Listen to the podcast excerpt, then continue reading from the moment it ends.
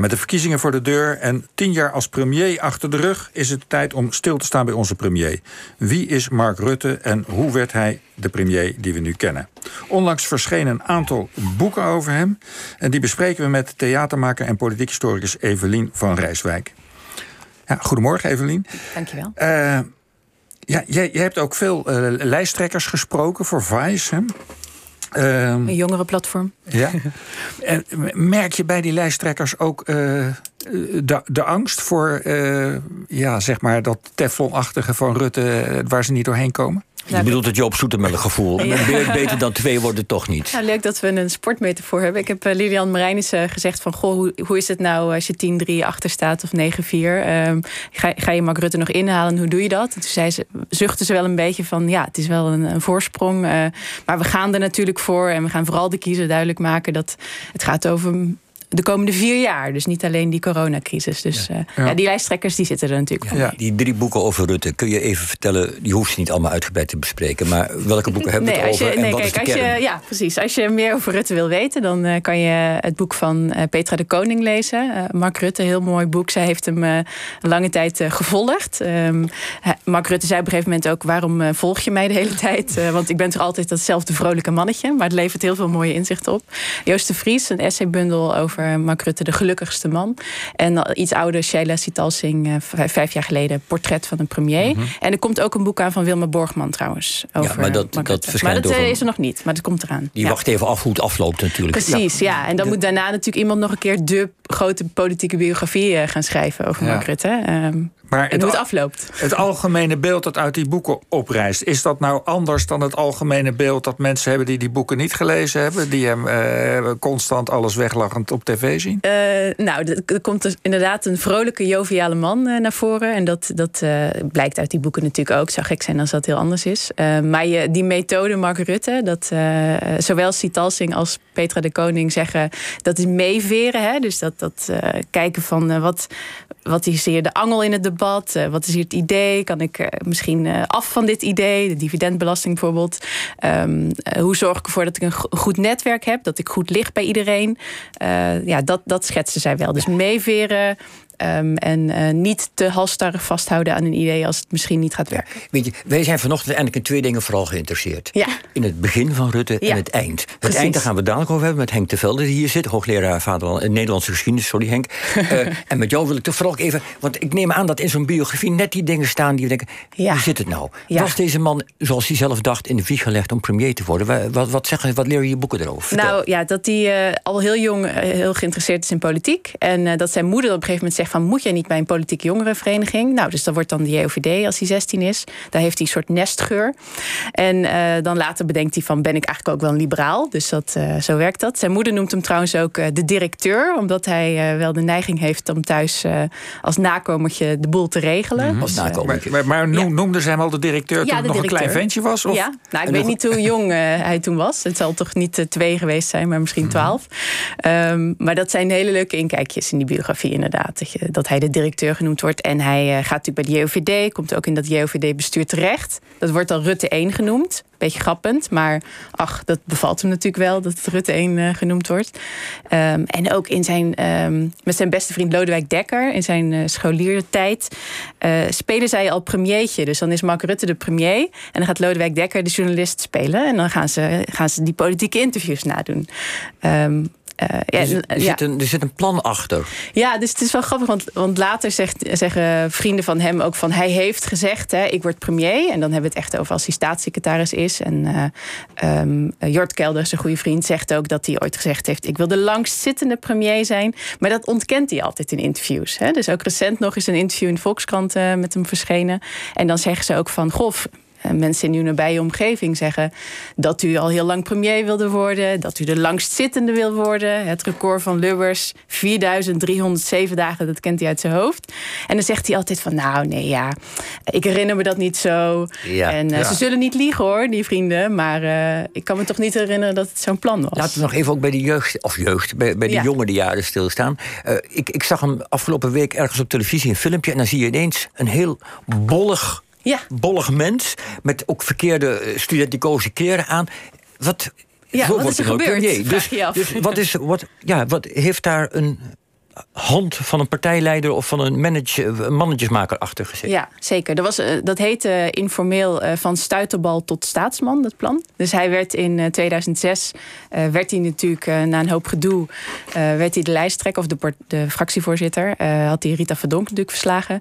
En toen werd wel gezegd van ja, hij heeft van die ruitjes overhemden en streepjes en zo. En hij heeft ook een beetje, nou ja, hij heeft wat moedervlekken, hij heeft de verkeerde bril. Dus toen werd er wel gezegd van nou, daar moet hij aan gaan werken. En sindsdien uh, altijd een hele mooie donkerblauwe pakken, witte overhemden, uh, andere bril, ja. moedervlekken weg. Um, dus dat was het plan. En later heette dat ook nog de, de Road to het Katshuis. Ja, nu, nu, zien we, nu hoor, meen ik ook in die biografieën tegen te komen dat hij een tijd lang, hij laat zichzelf creëren. Maar hij drinkt niet als man wel als politicus, maar niet op de voorgrond op de posters van de VVD. Of zegt de partij, het programma moet genoeg zijn en eh, de mensen snappen vanzelf wel hoe goed ik ben als het ware. Ja. Eh, dat lijkt nu helemaal omgeslagen, want we zien steeds zo'n kartonnen, bord kartonnen ja. Rutte langskomen. We zien posters. U op Mark Rutte? Wat, wat, wat, hoe kan dat? Ja, nou in 2006 um, uh, als hij lijsttrekker wordt en dan 2010, dan uh, doen ze een kiezersonderzoek ook. En dan zegt maar 15% ik wil op de VVD stemmen vanwege Mark Rutte. Bij andere partijen ligt dat veel hoger, 40 of 35% dat ze op de lijsttrekker willen stemmen. Uh, dus dan bedenken ze van, nou, we moeten dan niet die campagne in 2010 om de persoon Mark Rutte laten draaien, maar om de VVD. En dan hebben ze van die slogans met van die strepen eronder, eh, twintig van die stellingen, vandalen gaan betalen en zo. Dus dat is echt de strategie. Uh, ook echt wel vernieuwend kiezersonderzoek hebben ze gedaan toen in 2010 bij de VVD. En het idee was, nou, we moeten Mark gewoon een beetje op de achtergrond houden. Er wordt ook zelfs gezegd van, uh, misschien kunnen we zeggen dat Nelly Kroes het misschien wel gaan doen als we de grootste worden. Uh, of in ieder geval opstelt of zo. Dus alles om maar niet Mark Rutte naar voren te schrijven. Niet in de etalage. Niet in die etalage. Nee, mensen, niet als premier. Niet als premier, ja. ja. Dus, dus we moeten een campagne rondom de VVD bouwen. Toevallig is Mark Rutte de lijsttrekker. En nu is het natuurlijk heel grappig, compleet omgedraaid. Het gaat nu helemaal om Mark Rutte. En je moet op hem stemmen. Uh, en mensen geven ook veel meer aan... Uh, ja, ik kies voor Mark Rutte. Misschien die VVD niet zo enthousiast. Maar ja, Mark, dat is de staatsman. Dus een knappe het, transformatie. We hebben het over het begin van Rutte gehad. We hebben dus een transformatie meegenomen. Uh, we gaan dadelijk praten over de houdbaarheid van Rutte. En hoe die eigenlijk geworden is, wie die geworden is, wat voor politieke stijl die heeft. Maar wat we in ieder geval even nog mee moeten nemen is uh, Rutte en de vrouwen. Ja. Rutte en de vrouwen in het kabinet. Uh, hoe kijk, leert, leer je die boeken nog iets over hoe Rutte zich verhoudt qua taalgebruik en volume en veelheid aan het woord zijn? En ja, dat uh, heeft Petra de Koning heel mooi beschreven in haar boek. Uh, zij legt uit dat Schulz en Schippers, de oud-ministers voor de VVD, dat die op een gegeven moment tegen Mark Rutte zegt van goh, jij kent te weinig goede vrouwen. hij zegt dan ook van ja, ik heb gewoon de beste, het beste team samengesteld gesteld. En zegt zij: nee, jij kent te weinig vrouwen en je vertrouwt ze ook misschien te weinig. Dus wat gaan wij doen? Tamara van Ark heeft ook meegedaan. Wij gaan jou goede kandidaten voorstellen. Uh, want ja, anders kan je ze natuurlijk, als je ze niet kent, kan je ze ook niet uh, kiezen.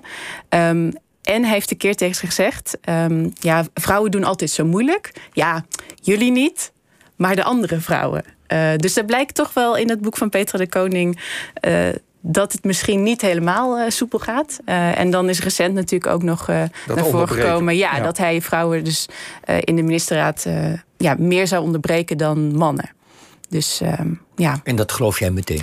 Nou ja, nu ik dat boek gelezen heb, ja, ja, zeker. Denk wel van, oh, er zit misschien, dat is vast ook allemaal onbedoeld en zo. Maar uh, echt handig is hij er niet mee. Goed, nee. Evelien, uh, dank voor uh, dit gesprek. En je theatershow, de première of het uitblijven van een vrouwelijke premier in Nederland, is te zien op de website van het Haags College, www.haagscollege.nl, Haags met CH.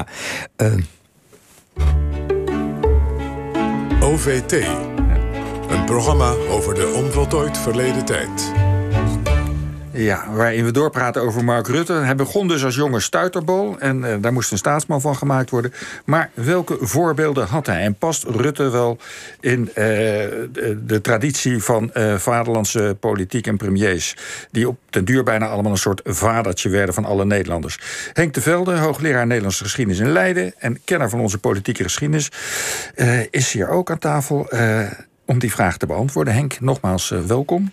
Ja, Henk, we hadden het net al over de voorbeelden van. Althans, we hadden het willen hebben over de voorbeelden van Rutte. Maar Rutte nam toch alle plaats zelf weer in beslag. Zo gaat dat met Rutte. uh, op zijn werkkamer in het huis hangen. Uh, op, in het katshuis moet ik zeggen. Natuurlijk hangen twee portretten. Een van de aartsvader van de liberalen in ons land, Jan Rudolf of Johan Rudolf Thorbecke. Tussen 1849 en 1866 aanvoerder van twee kabinetten.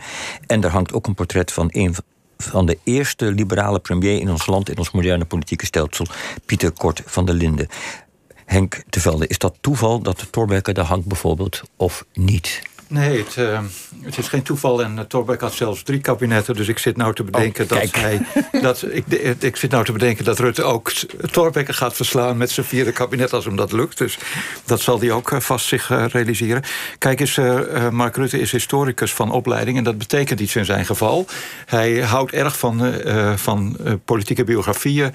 Kijkt graag terug naar het verleden. Um, maar niet misschien in de zin van dat hij nou denkt van ik moet nou een Torbekker worden. Maar wel dat het dat Iets voor hem betekent. Hij heeft het, uh, dat, dat rare standbeeld dat op het buitenhof, uh, of nee, hoe heet het daar, uh, daar vlakbij het binnenhof staat, heeft hij geïnaugureerd. En, en die foto die zegt echt wat. Het is een voorganger. Het is misschien meer een voorganger dan dat het een, een, een voorbeeld is. Maar wel in de zin van dat hij zich in een liberale traditie plaatst. Ja, ja. Dus eigenlijk is wat je nu zegt, hij betekent iets, maar wat precies weten we niet. En misschien Rutte ook niet. Nee, nee kijk, hij, ja, dat is eigenlijk wel een goede vraag. Want wat betekent liberalisme in zijn geval? Hij heeft heel lang volgehouden van ik doe niet aan grote visies.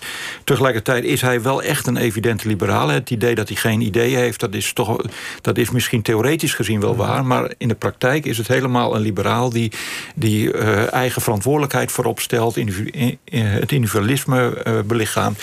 Uh, en ook echt wel tegen mensen zegt van ja, je moet verder niet zeuren. De staat is er niet voor jullie. Jullie moeten het zelf opknappen. Dat was eigenlijk zijn hele... Ja, behalve als het om het bedrijfsleven gaat natuurlijk. Hè, dan wil hij ze wel een handje helpen. Ja, nou dat, dat is dan de, de, de, de, wat daarbij hoort. Is van ja, je moet het, bedrijfsleven wel de ruimte geven. Want dan kunnen mensen de mogelijkheden grijpen die ze, die ze hebben. Hè. Dus er zit, die horen we weer de onzichtbare hand van, uh, hoe heet die weer, is die beroemde econoom. Ja, Adam Smith. Ja, dus het is, het is wat dat betreft een klassieke liberaal, zou ik denken. Ja, ja. Henk, jij maakt in jouw eh, klassieker uh, stijlen van leiderschap... want zo mogen we het boek gerust noemen...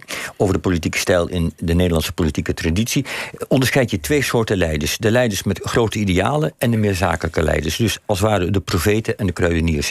Uh, kun je even uitleggen, vertel eens hoe dat zit, wat voorbeelden en dat mensen snappen waar het om gaat? Eh, ja, nou je hebt aan de ene kant de politici die je volksleiders en ideologen zou kunnen noemen. Dus dan denk je aan types als, als Abraham Kuyper hè, of uh, Domela Nieuwenhuizen.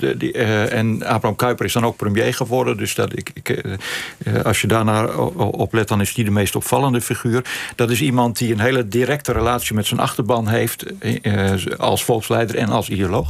En daarnaast heb je veel meer de bestuurlijke types. En de Nederlandse uh, traditie valt uiteindelijk altijd weer terug op die eh, bestuurlijke vorm van politiek. Dat is nou eenmaal iets wat. wat de kruidenier.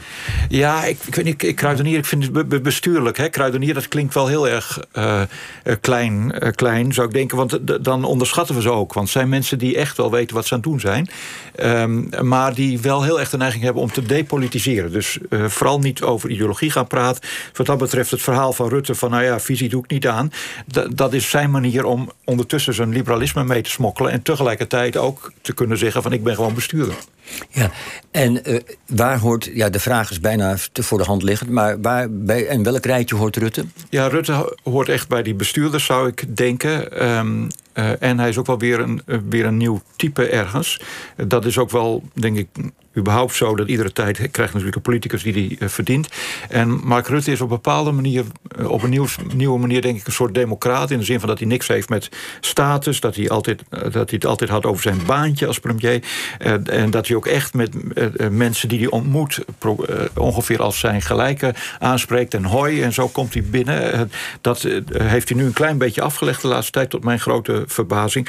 maar dat was eigenlijk zijn stijl van... van Dit is eigenlijk een beetje een speelse uitvoering van Lubbers en Kok. Ja, ja, dat is eigenlijk best wel goed getypeerd, denk ik. Um, um, dus laten we zeggen, kok minus, minus het, uh, het vaderlijke en het stroeven. Um, uh, en dat betekent dus ook minus in zekere zin het morele appel. Dat, dat, dat toch ergens altijd bij Kok er wel in zat... en bij Rutte altijd wat ontbrak. Ja, nu maak je in je boek ook een uitstapje naar de, dat veel van die politieke leiders van het persoonlijke iets politieks weten te maken. Dan kom je met dat klassieke, prachtige voorbeeld van uh, Abraham Kuyper, de leider van de antirevolutionaire partij, die naast zijn bureau een emmer met water had staan, waar hij om de zoveel tijd zijn hoofd in zou duik, met zijn hoofd in zou duiken tegen zijn migraine. Uh, en dat werd ook gemunt door die partij om het lijden met een lange ei van de leider te laten zien. Uh, kunnen we Rutte op iets dergelijks betrappen dat hij het persoonlijke inzet?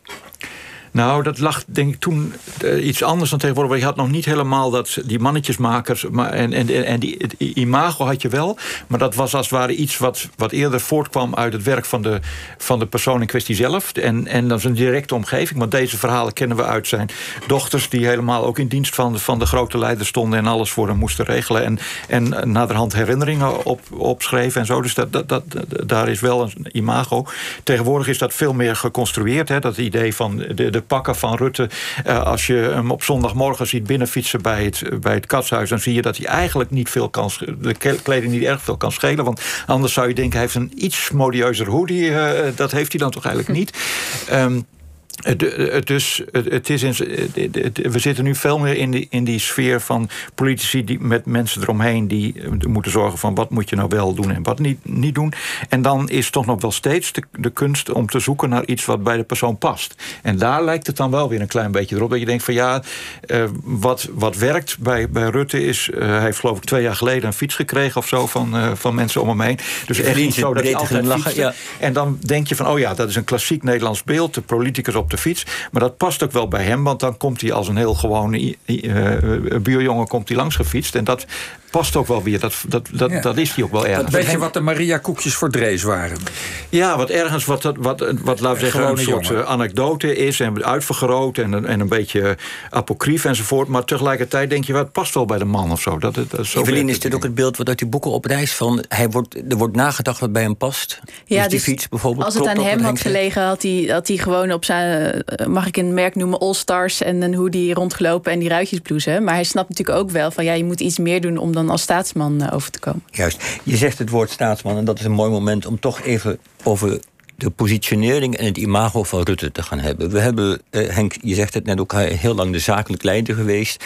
Een soort speelse uitvoering, zei ik, van, van Lubbers en Kok... maar dan toch vooral zakelijke, de manager, de man die op de winkel past. En dat is eigenlijk aan het veranderen, lijkt het wel. Uh, en laten we even luisteren naar een verkiezingspotje... wat iedereen elke dag voorbij hoort komen... waarin gewone burgers uitleggen waarom ze op de VVD gaan stemmen. Ik uh, denk dat de mensen stemmen omdat ja, heel, hij heel veel uh, vertrouwen uitstraalt. Uh, een eerlijke man is. En ja, ik zie eigenlijk niet iemand anders in het kabinet die het zo zou doen als Mark Rutte. Hij manoeuvreert als een hele goede schipper. En hij raakt zelden de wal. Ik vind dat hij heel betrouwbaar overkomt. Ik weet niet, een beetje zo'n vadertje. Hij geeft wel een beetje om ons, denk ik. Ja, ja Henk. Dat, dat vadertje, dat verraste me eigenlijk wel een beetje. Dat, die andere dingen, snap ik dat ze dat mhm. erin gebracht hebben, maar vadertje. Ja. Dan denk je toch eerder het, het, aan het verkleinwoord, Het verkleinwoord is, is denk ik niet toevallig. Hè? Want uh, hij is natuurlijk in letterlijke, zin geen vader... maar dat is misschien het belangrijkste hier niet. We, kennen het, alleen van, we kennen het alleen van Drees, hè? Vadertje Drees. Vadertje, dat is ook in zijn geval. En dat is in, in, in dat geval ook vadertje. Dat is dat het, dat het toch niet een, een hele imponerende vaderfiguur is... maar iemand die goed voor je zorgt. Dat is een beetje het idee. Dat is bij Mark Rutte... Uh, dat was helemaal niet de manier waarop hij zich profileerde. Dat, hij had er ook altijd moeite mee om, om echt serieus te zijn. En uh, hij heeft nog steeds bij deze verkiezingscampagne uh, werd hij betrapt op een, op een lachje. En toen ging hij meteen zich verontschuldigen van nee, ik lach niet, ik lach niet, ik lach helemaal niet. Uh, dus hij moet vreselijk zijn best doen om dat in te houden, om echt serieus te zijn.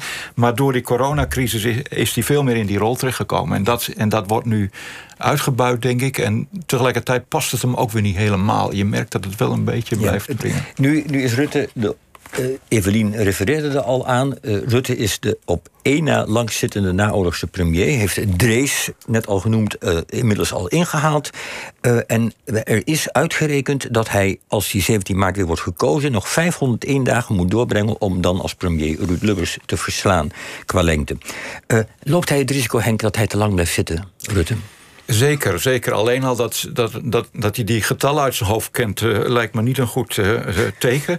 Uh, en Rutte, we weten hoe dat laatste kabinet van Rutte is afgelopen. Dat ging helemaal verkeerd op het laatst. En daar was, was geen enkel teken toen hij aan zijn derde kabinet begon... dat je dat bedoelt, zo je was. Bedoelt, je bedoelt Lubbers volgens mij. sorry, ja. ik, Lubbers, sorry ja. ik zeg, zeg het verkeerd. Ik bedoel Lubbers, ja. Dus er was bij het derde kabinet van Lubbers... nog geen enkel teken dat het verkeerd zou gaan. En het, toch is het helemaal in de soep ge gelopen. bij Rutte volgens mij voel je nu eigenlijk al een beetje hetzelfde. Namelijk, hij is de figuur waar niemand omheen kan. De rest is meteen al nummer twee en zo. Dus met andere woorden, de grote staatsman. En, en dan denk je van, nou moet hij dus blijven. Nee, zou ik zeggen, dat is een teken dat het echt afgelopen is. Dat, dat ja. iemand uh, een soort lege huls is geworden. Maar bijna. dat zeg jij niet alleen als Henk de Velde uh, qua persoonlijke opvattingen. Je zegt het ook omdat je net met een aantal andere historici... een boek hebt gemaakt, het Waarin jullie als een leeuw gaan zitten zoeken naar de eindes van politieke carrières. En daaruit blijkt dat veel men vaak ook lang blijft zitten als premier, omdat men de adem van de tijd niet meer voelt. Men niet doorheeft dat de tijd eindelijk verlopen is. Geldt dat voor Rutte? Hoe zit dat bij hem? Ja, nou, dat, uh, uh, je hebt ook daar weer verschillende soorten van afscheid nemen. En een daarvan is, zijn de bestuurders die op een gegeven moment gewoon denken van... nou, nou moet ik maar eens een keer vertrekken. En die dat dan min of meer ook rustig doen. Met niet al te veel ijdelheid en denken van nou, mijn tijd is voorbij. Veel moeilijker is dat voor, de, uh, voor die, dat, dat grote rijtje dat bij Thorbecke begint... en via Kuiper en Colijn en Drees en, en Den Uyl en, en Lubbers en Kok bij, nu bij Rutte uitkomt. En daar zit een groot risico in, want Rutte had tot voor kort... eigenlijk juist die relativering van zijn werk. Van nou ja, ik doe dit een tijdje, daarna ga ik wel wat anders doen... en ik ben gewoon bestuurder. Nu dreigt hij toch, toch een beetje dat idee van... nou ja, ik word zo meteen de langzittende premier en weet ik wat. Dat, dat, dan dreigt toch ook dat afscheid wat je bij, bij uh, Lubbers had.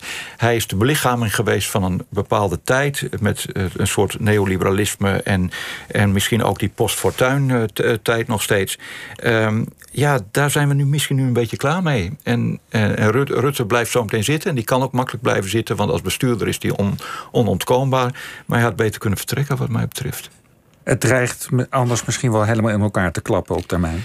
Nou, het dreigt een beetje treurig te eindigen... omdat uh, iedereen op een gegeven moment op hem uitgekeken raakt. En hij is, hij is natuurlijk gewoon een goede bestuurder... en het is een hele een prettig mens als je met hem te maken hebt. Maar als politicus is het een beetje klaar. Goed, Henk de Velde uh, en natuurlijk ook Evelien van Rijswijk, bedankt. Jullie boek, Henk, heet dus Slotakkoord... en is uitgekomen bij Uniboek Spectrum. En wij gaan